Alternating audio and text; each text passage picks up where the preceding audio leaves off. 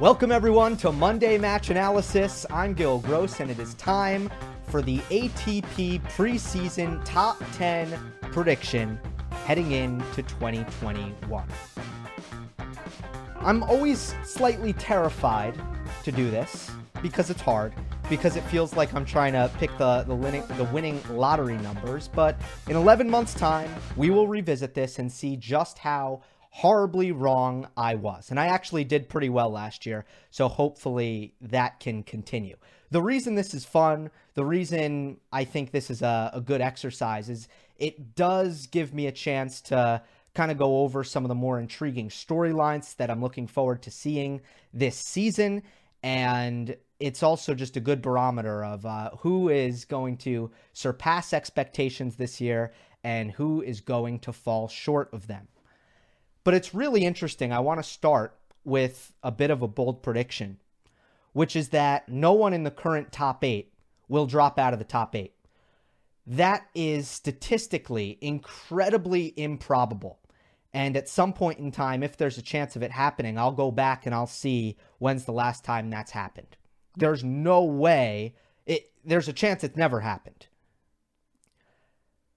But you can look through the top 8 no one's going backwards. And if someone's going backwards, the best argument you have is Djokovic, Nadal, or Federer. That's the best argument you have. Are any of the big three dropping out of the top eight? I, I'm certainly not going to predict that. So we have an incredible wealth of talent in the top eight right now. And I'm really looking forward to watching that play out. Within the top eight, you have the big three trying to fend off the younger generation a little bit longer. And how long can they do it is the question. And then you have a group of players. Dominic Thiem a little bit older, a little bit better. But then under Thiem you have a group of players who are all vying for that breakthrough. And it's so intriguing.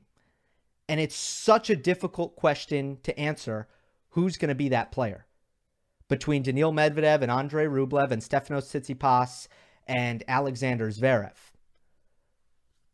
Who is going to deliver the goods in 2021 out of that group of players? This video, this show gives me a chance to at least uh, attempt a, a prediction when it comes to answering that question. I also want to state before I get started that a previous version of this video misstated the adjustments that will be uh, made to the ranking system in 2021. Currently, we are on a um, an 18 month ranking system, or excuse me, a 21 month ranking system. That will be altered to a 24 month ranking system which brings us to March 1st. So, what that means is all rankings points from last year are protected until March 1st. The result of that is going to be there's there's going to be less movement. It's going to be hard for players to climb the rankings because players already kind of have a lot of rankings points often compiled that they won't even have to defend. So it'll be easier to retain rankings points, at least in the beginning of 2021. Who knows how much longer these points are going to be protected, but that is going to affect things. For example, Roger Federer not playing the Australian Open in 2021, his semifinal points from last year will not come off. So that's just kind of an example of of how you'll get less movement because in the case of Federer, he won't lose any points. Before I begin this top 10 prediction, I do want to give a shout out to a couple of players who do not make my top 10, but players who I had to consider with uh, with a lot of thought um, and play, players who are close in my mind. And I want to start with two players who are currently in the top 10. First of all, Diego Schwartzman.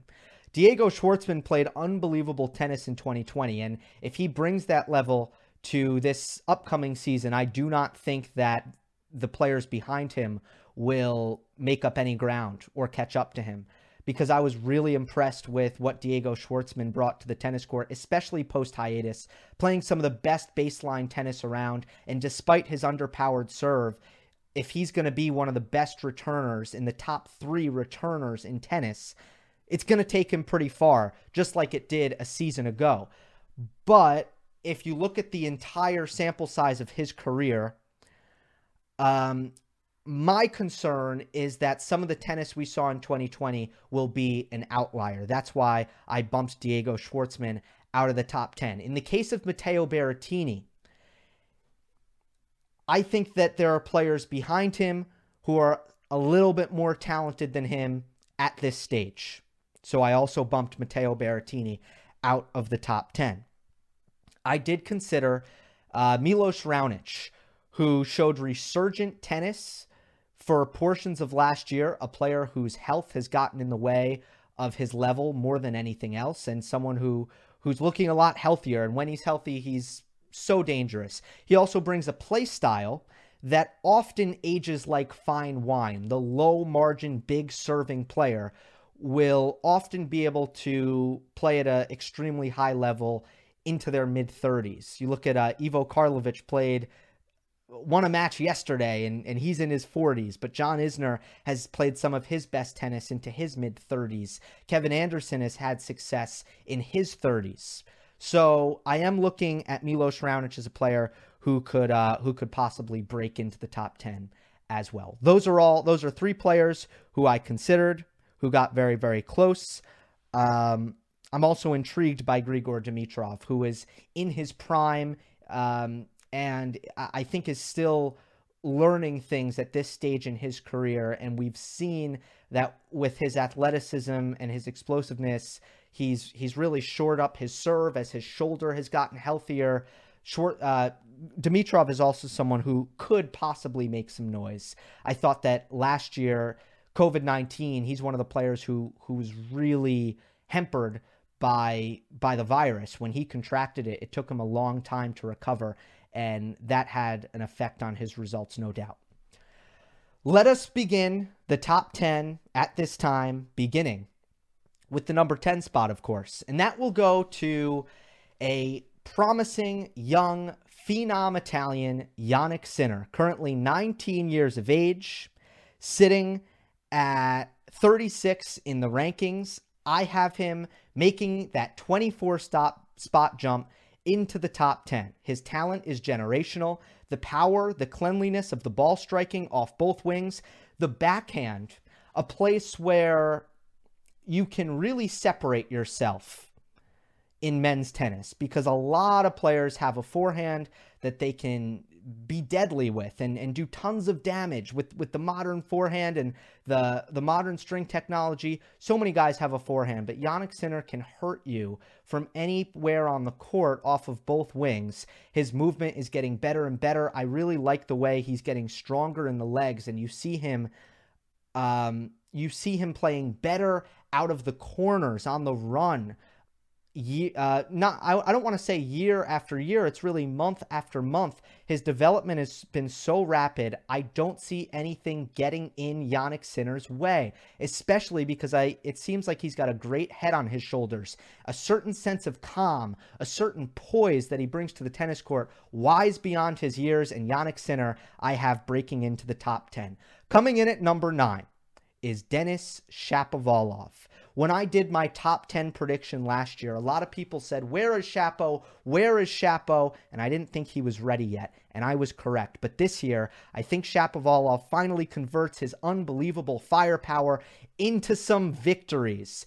Not that I think Denis is ready to be a consistent player on tour. To me, he's clearly not. He needs to work on his temperament, he needs to rein in the double faults, and his shot selection needs to be more consistent. However, I think with his firepower and with his vastly improved footwork and movement, which is going to improve his baseline consistency, I do believe that Denis Shapovalov is ready to make some explosive runs at certain points in the calendar in 2021. I think Denis is going to be a player where there's going to be some tournaments where you know he's hot and he's going to be very, very difficult to stop, just like he was at last year's US Open. Coming in at number eight, I have Alexander Zverev. For two straight seasons now, Zverev has finished at number seven. And for the most part, I just feel like Zverev is treading water, running in place. Not that he isn't showing flashes. And it is true that his results in majors have been better. He made the Australian Open semifinal, he made the US Open final, although I wasn't overly impressed with his actual level of play in that US Open. Uh, despite, I know that's crazy. He was one set away from lifting the trophy, but you know the the level was uh, not consistent. Sometimes pretty low when uh, when his nerves got the best of him. But my issue with Zverev it remains his trajectory, his rate of improvement. I know what he can do. When he finds the right balance of defense and offense, when he's hitting out on his forehand like he did in the latter half of 2020 to great effect so well when David Ferrer joined his team, Zverev is so difficult to beat. But the same issues have persisted throughout the years, stagnation of his weaknesses, such as his second serve, and inconsistent focus. David Ferrer will not coach him in 2021. I was hoping that that relationship should last. And while there's no indication that Zverev did anything wrong, that got in the way of that relationship. It is still yet another coaching relationship that is not that did not last a very long time with Alexander Zverev, joining the ranks of Ivan Lendl and Juan Carlos Ferrero. David Ferrer is off the Zverev team, and that's just not the kind of thing that I'm looking for if I'm going to project vast improvement for Alexander Zverev. At number seven, Moving up one spot in the ranking, I have the most improved player, the player who took 2020 by storm. That is Andrey Rublev. And the reason I'm supremely confident in saying that Rublev was no fluke and that Rublev is going to actually go up in the rankings in the season of uh, 2021 is because I'm so impressed with his focus and his consistency. This man takes the court with a, a, level of competitiveness that is extremely admirable that I compare to Rafael Nadal. He cares about every single point. He practices extremely hard, he works extremely hard, and he's got a great base to his game. His his forehand off the ground, his backhand, they are both deadly weapons. They are both examples of high margin aggression at the highest order. So I am very confident in Andrey Rublev. With that being said, I do think that there will be some frustrating losses for Rublev in 2021. He needs more repetition, he needs more match experience against the elite of the elite. Because what we saw is that Rublev doesn't yet have an all around game that he's able to deploy. Um, his game is not well rounded enough to beat the very best. I'm talking about the 0.1% of men's tennis on a consistent basis. So I believe that this is a learning year for Andrey Rublev. He's arrived, he's going to be in the top 10, he's going to be in the mix, but I'm anticipating some tough losses for Rublev as he starts to figure out just how to beat the very best. Coming in at number six is Roger Federer. Look, Federer is going to probably not play a lot of tournaments, so he is someone who benefits tremendously from the protected rankings points. Tournaments like Miami, um, tournaments like the Australian Open. These are tournaments where, where Roger Federer has tons of points that he'll be able to retain. It's all about health for Roger. How well is he going to move? That's that's pretty much it. And how many tournaments is he able to play? But one of the keys for Federer is the clay court season. Will those rankings points be protected? And will Roger Federer play the clay court season? Math is probably not going to be on his side. And I predict some inconsistency from, from Federer in 2021. I don't think that we will have a repeat of 2017. With that being said, he should be competitive and it's really hard to predict these things, but I do think that he's going to be very competitive at a select few tournaments um, in this upcoming season. So it's really hard to know what to what to predict when it comes to Roger Federer, but I have him moving down one ranking spot coming off of surgery. I think that that is a pretty safe projection. At number five, I have Daniil Medvedev. The key for Medvedev in this upcoming season is can he improve his surface versatility? Because you can look at all of the big tournaments on the ATP Tour. If it's a fast court, if it's a low bouncing court, besides Wimbledon, Daniil Medvedev likely has a great result. In fact, if you take all of the tournaments that occur after Wimbledon, which are all hard court events, many of them indoors, Daniil Medvedev either either has won those tournaments or has made the final of those tournaments. Because remember, he made the run of six straight finals in 2019. And then in 2020, at the tail end of the year, he won Paris and then he won the ATP finals. So there is so many points for him to defend in August and beyond. Medvedev can't possibly keep that pace up. The question is, will he start to do better at the tournaments that don't suit him, in the conditions that don't suit him, the slower, the more high bouncing conditions. And my read on this is no, not quite. I still think that the limit, that the reason that he struggled on the slower, high bouncing surfaces is limitation of certain skills and certain weaknesses that are brought out more and strengths that are diminished, such as his first serve. Um, and I think the only way for Daniil Medvedev to fully overcome those limitations is if he gets physically stronger. And I'm not really confident that that's going to happen. As a result, I still think that Medvedev is going to be a somewhat conditions dependent contender.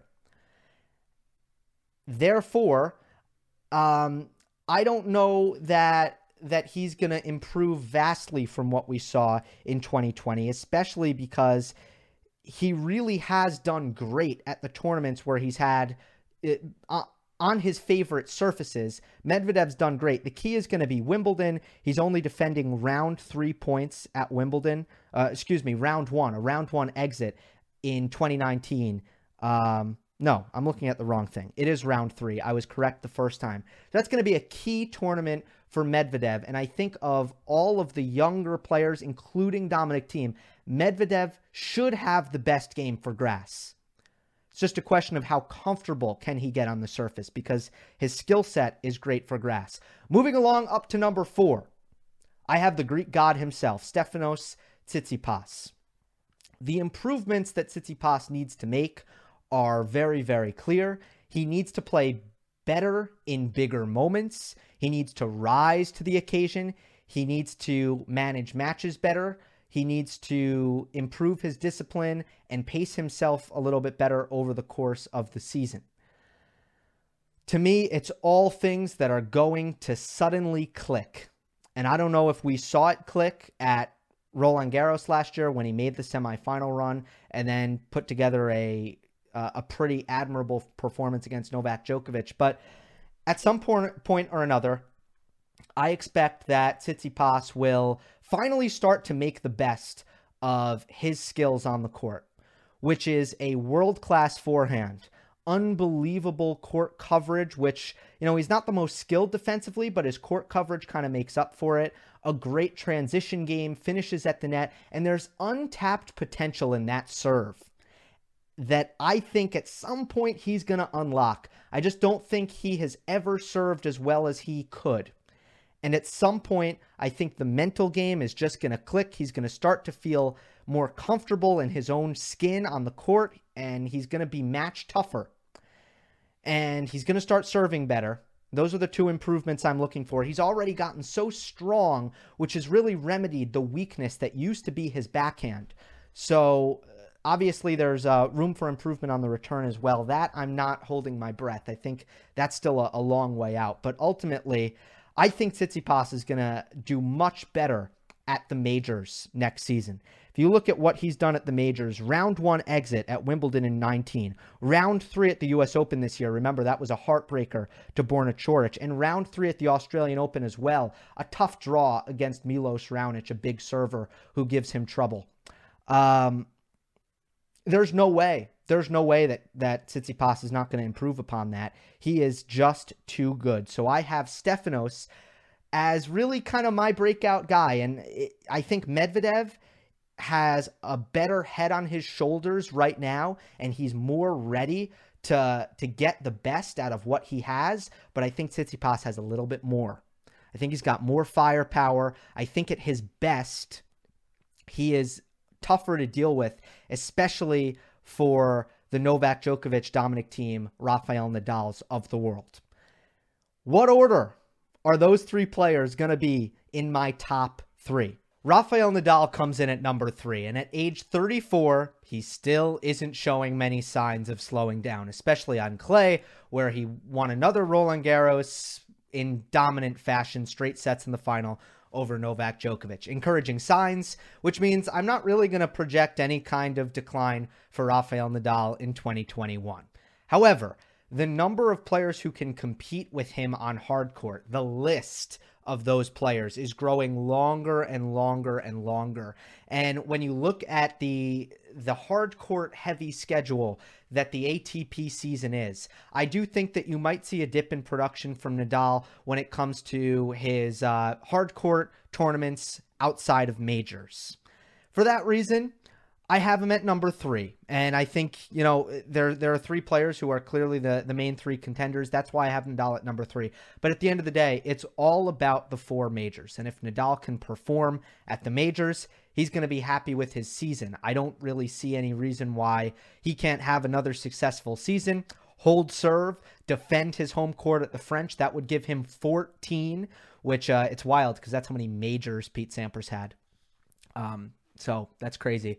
But uh, I also think that Wimbledon is a big key for him because he's played very well, shown some good signs at Wimbledon the last two years. And that's a tournament where, once again, you think that there aren't that many contenders in front of him. You know, maybe you favor Novak Djokovic, but when it comes to Dominic Thiem, that's his weakest surface. Roger Federer, what will, he ha- what will his health be like?